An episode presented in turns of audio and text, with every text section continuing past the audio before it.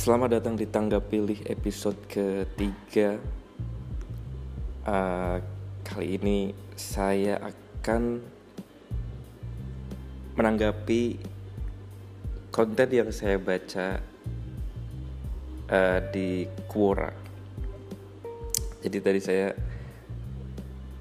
Tadi saya nemu pertanyaan yang cukup cukup menggelitik di Quora gitu. Saya bacakan ya Jadi ada pertanyaan kayak gini. Jika berzina dapat menjauhkan dari rezeki, lalu kenapa yang open BO punya banyak uang?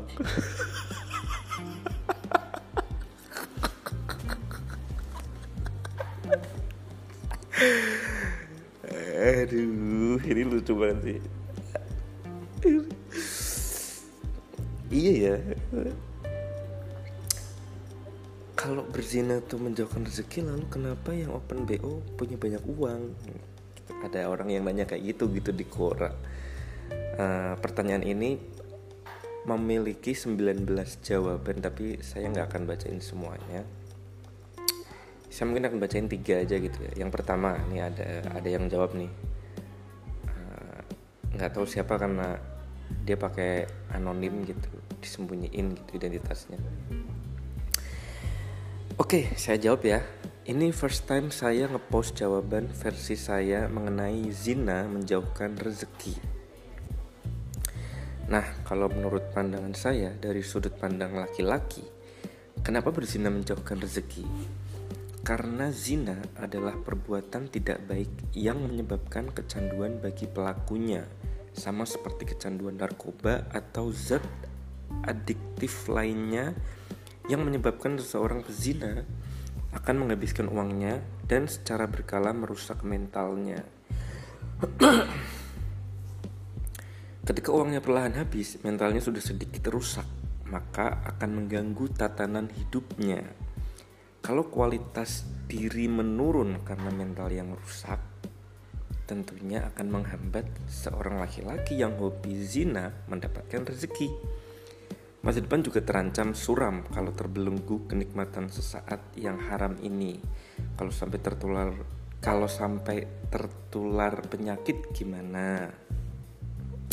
Kalau hal tak terpuji ini kemudian membuatnya naik level untuk terjerumus ke narkoba atau kejahatan yang lain gimana? Karena kejahatan besar biasanya dimulai dari hal kecil terlebih dulu biasanya. Jadi ini dia nganggapnya zina tuh zina itu dosa yang kecil. Bagi yang sudah menikah ini tentunya akan membuat seorang laki-laki tersebut menjadi kurang bertanggung jawab atas rumah tangga yang seharusnya dia jaga. Pernikahan adalah rezeki dari Tuhan bukan yang harus dijaga sampai maut memisahkan. Lah ini malah berzina merusak rezeki yang sudah Tuhan berikan. Inilah awal kehancuran bagi laki-laki. Kelakuan seperti ini sudah pasti akan menjauhkan rezekinya saya pernah dengar orang bilang rezeki seseorang suami adalah sebagian doa dari istri. Semoga kalau ketika saya berumah tangga, saya akan menghormati istri saya. Nah, kalau dari sisi cewek yang open BO dan uangnya banyak, itu gimana? Nah, pekerjaan haram yang gampang tersebut memanglah sangat menggiurkan. Sebulan penghasilan minimal Cewek seperti itu mungkin bisa mencapai 20 juta per bulan atau bahkan lebih. Tapi sadarilah uang yang gampang didapat akan gampang dibuang juga. Biasanya cewek seperti itu pasti berlatar pendidikan yang kurang tinggi. Enggak juga. Dan gaya hidupnya yang sangat wah. Uh, biaya perawatan sebulan untuk mempercantik diri udah berapa? Belum lagi tiap weekend selalu bugem emang iya harga fashionnya juga pasti udah setara artis Intinya, gaya hidup glamor tersebut yang akan membuat cewek susah keluar dari dunia hitam ini karena sudah terbuai nikmatnya hidup bak artis. Resiko tertular penyakit seksual juga sangat besar. Gaya hidup yang tidak sehat membuatnya menyicil penyakit pada masa yang akan datang. Kalau sudah begini, rasanya udah nyaris tidak mungkin seorang cewek ini bisa kembali menjalani hidup dengan baik dan mendapat pasangan yang baik yang bisa membimbing ke jalan yang benar. Kalau sudah begitu, berarti jelas dong rezeki yang didapat dari hal yang tidak baik itu tanpa disadari merusak segala potensi rezeki baik yang rezeki baik yang mungkin kelak bisa didapatkannya. Jadi untuk laki-laki yang hobi zina ataupun cewek yang open BO demi hidup itu sama-sama merugikan diri masing-masing pada akhirnya karena ada hal-hal baik yang bisa jadi potensi rezeki akan hilang begitu saja. Uh, ceweknya bagus, cuman saya agak kurang setuju di ini ya di dia kan tadi jelasin di yang sisi saya nggak peduli yang soal sisi cowoknya ya karena kan ini yang ditanyain sisi cewek gitu kan. Kenapa kalau berzina menjauhkan rezeki yang open BO itu kok punya banyak uang? Itu kan berarti dari sisi cewek-cewek yang open BO gitu. Mereka kan berarti zina tiap malam. Uh, kenapa malah dideketi malah punya banyak uang gitu malah rezekinya banyak gitu? Kalau kata ini ya tadi si ini yang jawab berarti laki-laki ya. Dia kan pertama jawab dari sudut pandangnya sendiri gitu sebagai laki-laki terus kemudian dia jawab uh, analisanya gitu dari sudut pandang perempuannya dari sudut pandang yang open bo itu. Katanya uh, mungkin iya apa uangnya banyak tapi kan pengeluarannya juga banyak. Jadi apa istilahnya yang mas uh, dapatnya gampang keluarnya juga gampang gitu. Jadi ya jadi apa ya jadi kayak sama aja gitu. Tapi berarti kalau kayak gitu enggak emangnya semua cewek yang open bo gitu pasti hidupnya glamor gitu pasti dugem. Kan ya nggak tahu ya maksudnya berarti kalau kayak gini kan hmm,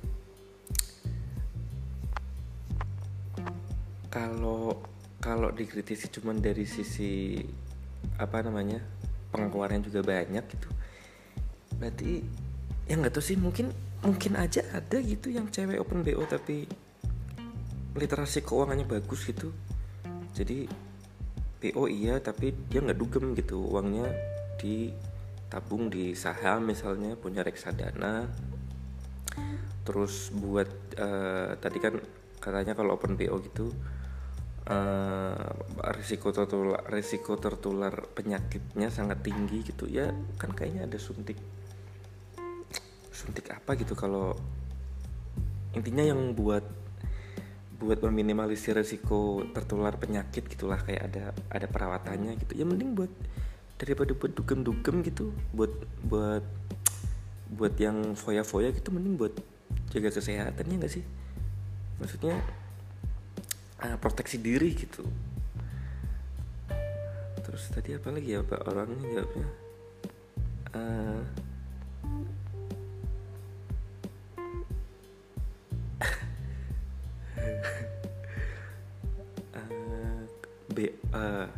katanya uang BO itu uang dari pekerjaan yang yang gampang gitu. Oh ini nih nih. Nah, da, kalau dari cewek open BO uangnya banyak gimana? Enak pekerjaan haram yang gampang tersebut? Kayaknya nggak gampang deh. Orang tuh suka gitu ya kayak uh, memandang remeh pekerjaan gitu. Menurut saya open BO tuh susah ya nggak sih? Maksudnya uh, satu cewek open BO itu dia harus harus tebal muka gitu, harus harus tebal muka, harus tebal telinga. Jadi kayak open bio itu kan biasanya dia apa ya ya walaupun mungkin pakai akun alter gitu bukan pakai akun pribadi dia kan tetap tetap apa ya tetap tetap memasarkan mukanya gitu karena uh, ya nggak tahu sih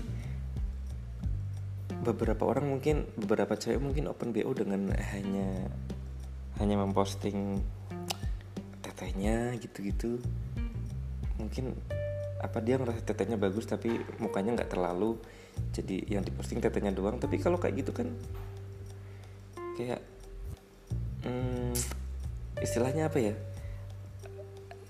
Dia tuh ya gini walaupun walaupun mukanya nggak katakanlah mukanya nggak diposting demi menjaga privacy gitu. Tapi kan nantinya waktu akhirnya dipakai kan mukanya kelihatan juga gitu. Dia merelakan identitasnya uh, terbuka kepada eh, dia merelakan identitasnya identitasnya ketahuan sama yang make itu kan. Itu baru satu orang tuh. Belum kalau ternyata laris gitu kan terus satu orang nah akhirnya nyebar ke teman-temannya eh si itu tuh open bo tuh enak enak enak. Akhirnya banyak yang pakai nah semakin banyak yang pakai identitas identitasnya kan semakin semakin tersebar gitu. Nah kayak gitu tuh kan bisa kemungkinan akhirnya nyampe ke telinga keluarganya ke telinga orang di sekitarnya gitu-gitu. Itu tuh menurut saya sangat berisiko sih. Jadi uh, dari sisi mental aja jelas itu udah nggak gampang gitu karena karena ya cewek yang open bo pasti akan dipandang sebelah mata akan di apa ya mungkin dikecam gitu-gitu. Itu satu. Yang kedua open bo itu kan apa ya itu kan ya mungkin uangnya banyak tapi kan nanti dia harus mau dipakai sama siapa pun yang mau bayar gitu. Hmm, ya mungkin mungkin iya emang ngewe itu enak cuman nggak tau sih. Pasti pasti susah juga sih kalau harus apa namanya ya gini gini. Cewek yang open bo itu kan filternya cuma dari uang gitu kan kayak uh, aku mau nih ngelayanin cowok asal cowoknya mau bayar segini gitu jadi siapa pun cowok yang bisa bayar sejumlah uang yang ditetapkan itu kan bisa nidurin ceweknya gitu. Nah pernah gak sih kalian mikirin dari sudut pandang ceweknya gitu? Mereka harus uh, apa ya harus melayani cowok yang mungkin yang mungkin ya uangnya banyak tapi uh, penampilannya nggak banget gitu mungkin giginya tonggos mungkin keteknya bau. Mungkin apa? Pokoknya jelek banget gitu. Uh, yang yang gitu-gitu kan itu itu nggak dirasain itu apa ya kayak kayak cewek-cewek yang hmm, cewek-cewek yang have sex sama pacarnya sama temen-temennya yang FWB-an itu kan mereka mereka bisa milih kan mau istilahnya partneran sama siapa gitu. Tapi kalau yang open bio itu kan mereka udah nggak udah nggak bisa milih lagi cowoknya cowoknya mau yang kayak gimana gitu. Sepakat dibayar sekian tapi ternyata yang datang yang datang misalkan hancur banget gitu itu kan tetap harus dilayani juga gitu nggak tahu sih saya saya saya kalau bayangin bayangin harus ngewe sama siapa ya? Cewek yang yang nggak tahu sih. Maksudnya uh,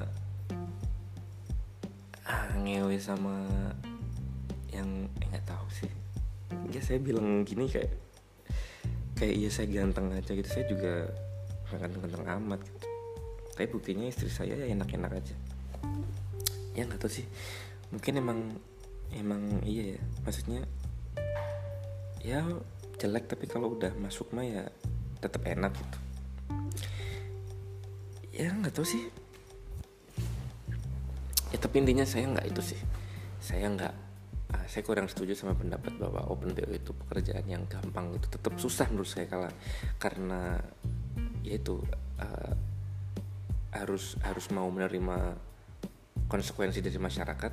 Yang kedua konsekuensi secara langsungnya yaitu kayak mereka nggak bisa ngefilter cowok yang datang gitu. Belum lagi dari penyakitnya kita nggak tahu cowok yang datang itu hmm, udah pernah ewe sama siapa aja gitu. Tapi tapi saya salut sih sama orang-orang yang yang mau yang mau akhirnya terjun ke dunia per open BO-an gitu. Karena ya ya balik lagi ya kayak yang kemarin saya pernah bilang gitu uh, pertanyaannya bukan ih kenapa kok dia ih kok kok dia open BO sih? Maksudnya kayak apa ya? Kayak mungkin mungkin mungkin kita pernah nemuin mungkin kita pernah tahu ada teman kita siapa yang uh, kita awalnya kenal dia sebagai cewek yang kayak lugu baik mungkin pinter. Tapi ternyata setelah uh, berjalannya waktu gitu. Kita kita mendapati fakta bahwa ih si itu ternyata open bo nih. Kayak kita tuh menyayangkan gitu. Kok bisa ya cewek kayak gitu open bo nah padahal kan kita nggak tahu alasannya apa tuh. Maksudnya kenapa bisa dia akhirnya mm, memutuskan buat open bo gitu saya sih saya sih percaya ya maksudnya uh, ya mungkin banyak yang cewek-cewek open bo gitu yang memang uh, apa ya cari uang buat buat seneng-seneng doang tapi pasti ada juga yang memang open BO itu ya karena karena kebutuhan karena terdesak kebutuhan yang primer gitu entah buat uh, nyambung hidup buat beli makan buat ngobatin orang tuanya yang sakit apa apa gitu gitulah. Ya gak sih? Ya ya gimana ya maksudnya? Saya sih nggak mau nggak mau maksudnya uh, terlepas dari mungkin yang dia lakukan itu hina di mata masyarakat cuman ya pada dasarnya kan mereka sama aja kayak kita gitu. Mereka manusia yang cari uang aja gitu. Mereka mereka manusia yang uh, butuh butuh uang buat memenuhi kebutuhannya gitu. Ya nggak sih?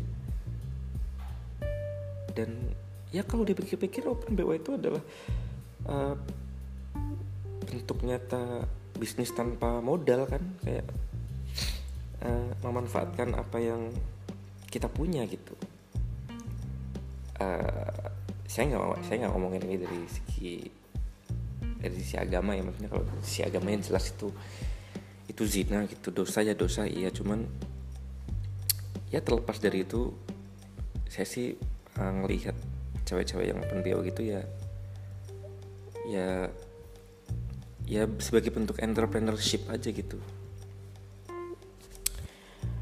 Uh, kalau soal rezekinya kalau soal rezekinya mungkin ya ya mungkin sama aja kayak sama aja kayak uh, koruptor gitu-gitu ya. Maksudnya ya rezeki kan ada yang ada yang berkah ada yang enggak katanya. Cuman ya nggak tahu sih. Katanya kan kalau yang kalau rezeki yang berkah itu kita tuh ah gini. Kat, katanya rezeki yang gak berkah itu bakal cepet habis. Ya gak sih? Ya tadi dia udah nyinggung sih di jawabannya. Uh, cuman contohnya saya agak agak agak agak kurang setuju gitu karena kalau yang dicontohin kan yang dicontohin uh, cewek yang open itu nanti uangnya habis buat apa namanya buat dugem setiap hari padahal kayaknya ya mungkin iya tapi berarti kalau nggak dugem ya nggak apa-apa dong uangnya jadi berkah berarti jadi nggak gampang habis. Kan ya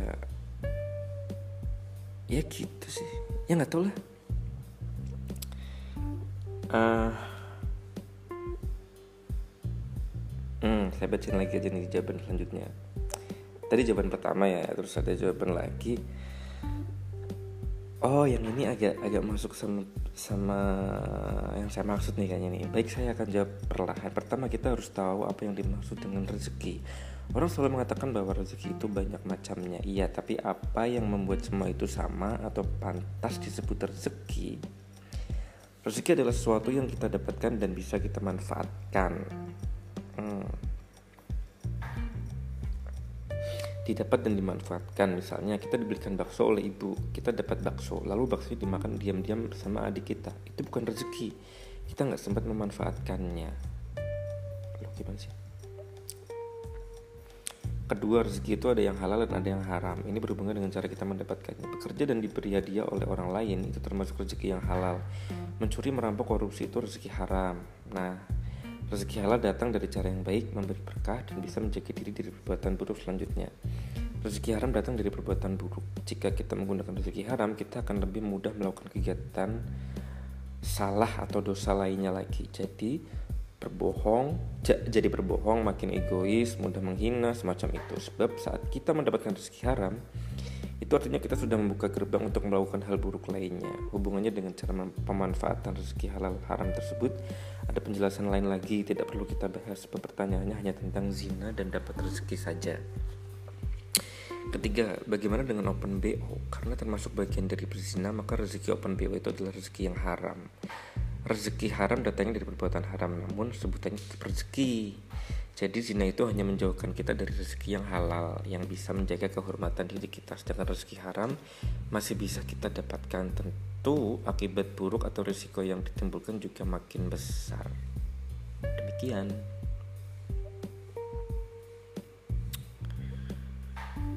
Uh,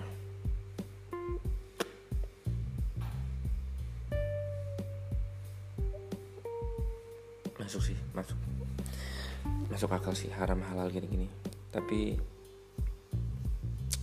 hmm, mungkin gak sih ada cewek yang open PO iya gitu misalkan dia emang berzina tapi uh, dia mengimbanginya dengan apa namanya hidup yang baik dan sehat gitu. Jadi kayak dia sadar dia bakal berpotensi kena penyakit ya dia menggunakan uangnya menyisikan uangnya gitu untuk uh, apa namanya rutin memeriksakan diri dan apa namanya uh, suntik-suntik segala macam gitu untuk untuk uh, untuk memproteksi dirinya gitu.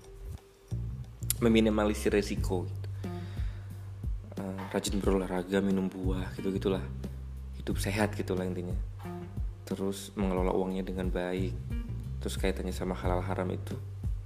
Dia mengimbanginya dengan sholat lima waktu sholat tahajud misalkan kan nggak apa-apa ya maksudnya uh, saya sih percaya maksudnya walaupun mungkin nggak banyak gitu ada sih kayaknya orang-orang yang yang kayak gitu gitu yang mengcombine gitu mengcombine kedua-duanya gitu. Jadi kayak ya mungkin pekerjaannya haram tapi uh, dia tetap tetap taat beribadah gitu. Itu tuh gimana ya kalau kayak gitu ya tahu sih. Dimaafin gak sih? Atau atau mungkin open bo tuh buat um, kayak istilahnya minjem uang gitu. Minjem uang. Jadi dulu kayaknya pernah ada deh di film Indonesia gitu. Apa sih? Saya lupa yang uh, yang peranin itu Dude Herlino. Kayaknya yang dia jadi pencopet dia jadi pencopet dulu gitu selama beberapa waktu untuk nyambung hidup. Terus tapi setiap uh, setiap hasil copetannya itu dia selalu rekap tuh. Jadi kayak kan di dompet selalu ada KTP-nya kan dia rekap itu atas nama ini uang di dompetnya berapa jadi dia punya punya kayak list hutang gitu. Nah setelah akhirnya uangnya itu mungkin diputerin buat usaha lain gitu. Waktu itu usaha apa ya? Oh dia jadi ustadz kayaknya. Dia jadi ustadz. Terus kayak di, dibayar jadi guru guru ngaji gitu gitulah terus setelah dia punya uang yang halal gitu uang yang dulu dia coba itu dia balik balikin gitu. Nah bisa nggak sih yang kayak gitu diterapin di open bo gitu?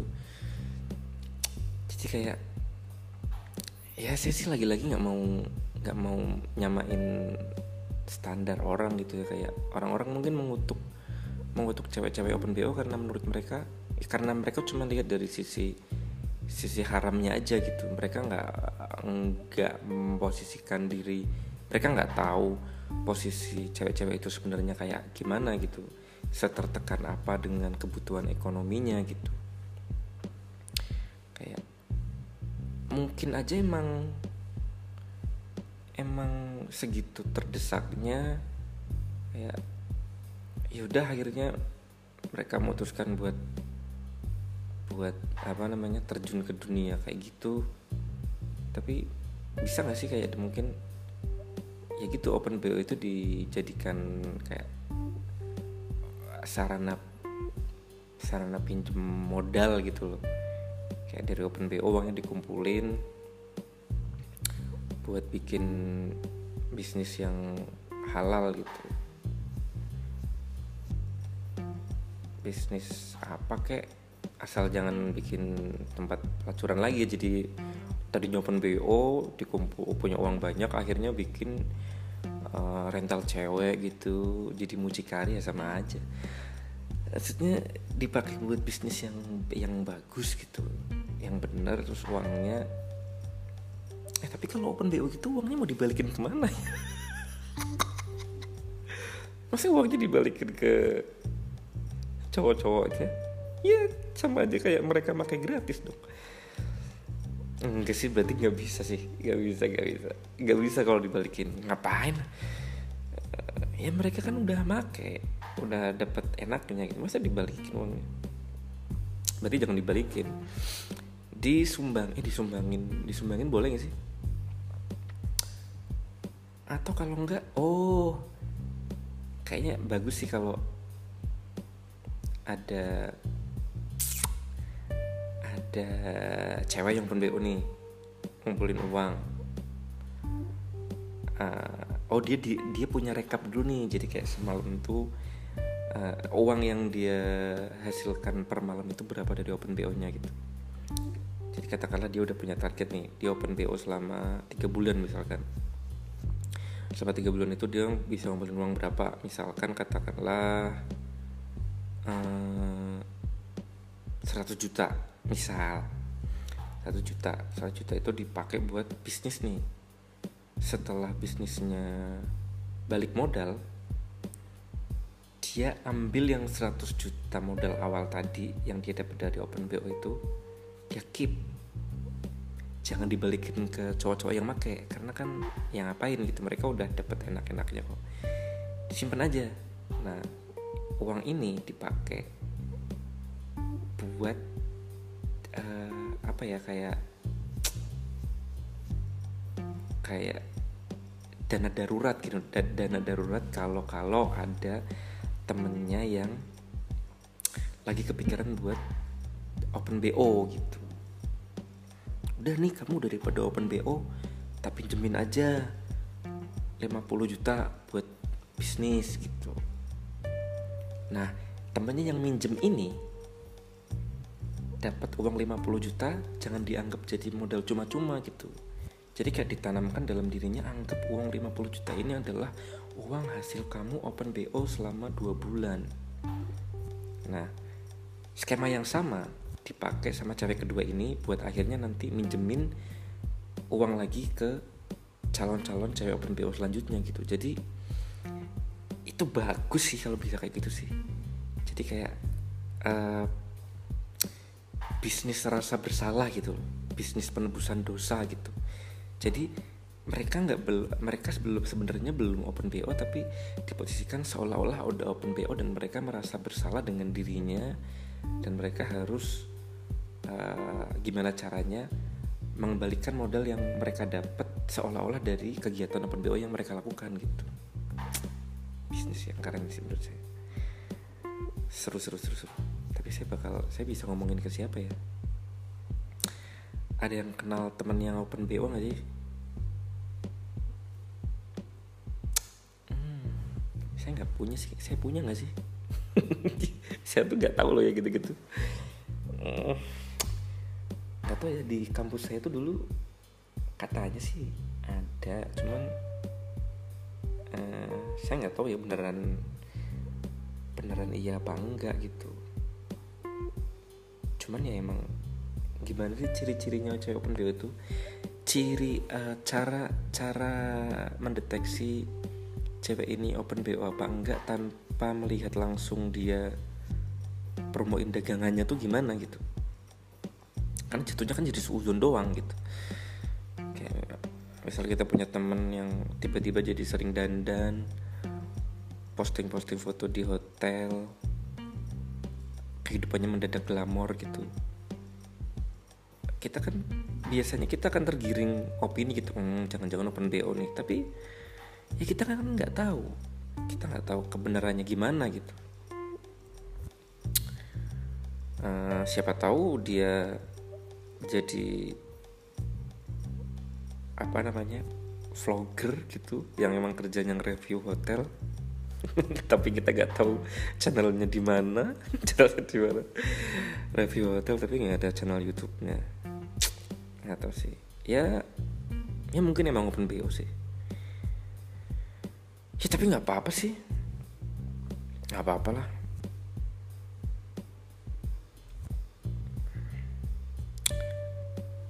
Kan banyak banyak di Instagram itu dulu suka banyak yang ngekspos kakek-kakek yang jualan apa gitu. Tolong dibantu kakek ini. Dia mangkal di depan minimart ini gitu gitulah di jalan ini. Hashtag daripada ngemis gitu. Nah hashtag itu juga harusnya bisa dipakai di cewek-cewek open bo sih menurut saya. Ya gak sih? Daripada ngemis gitu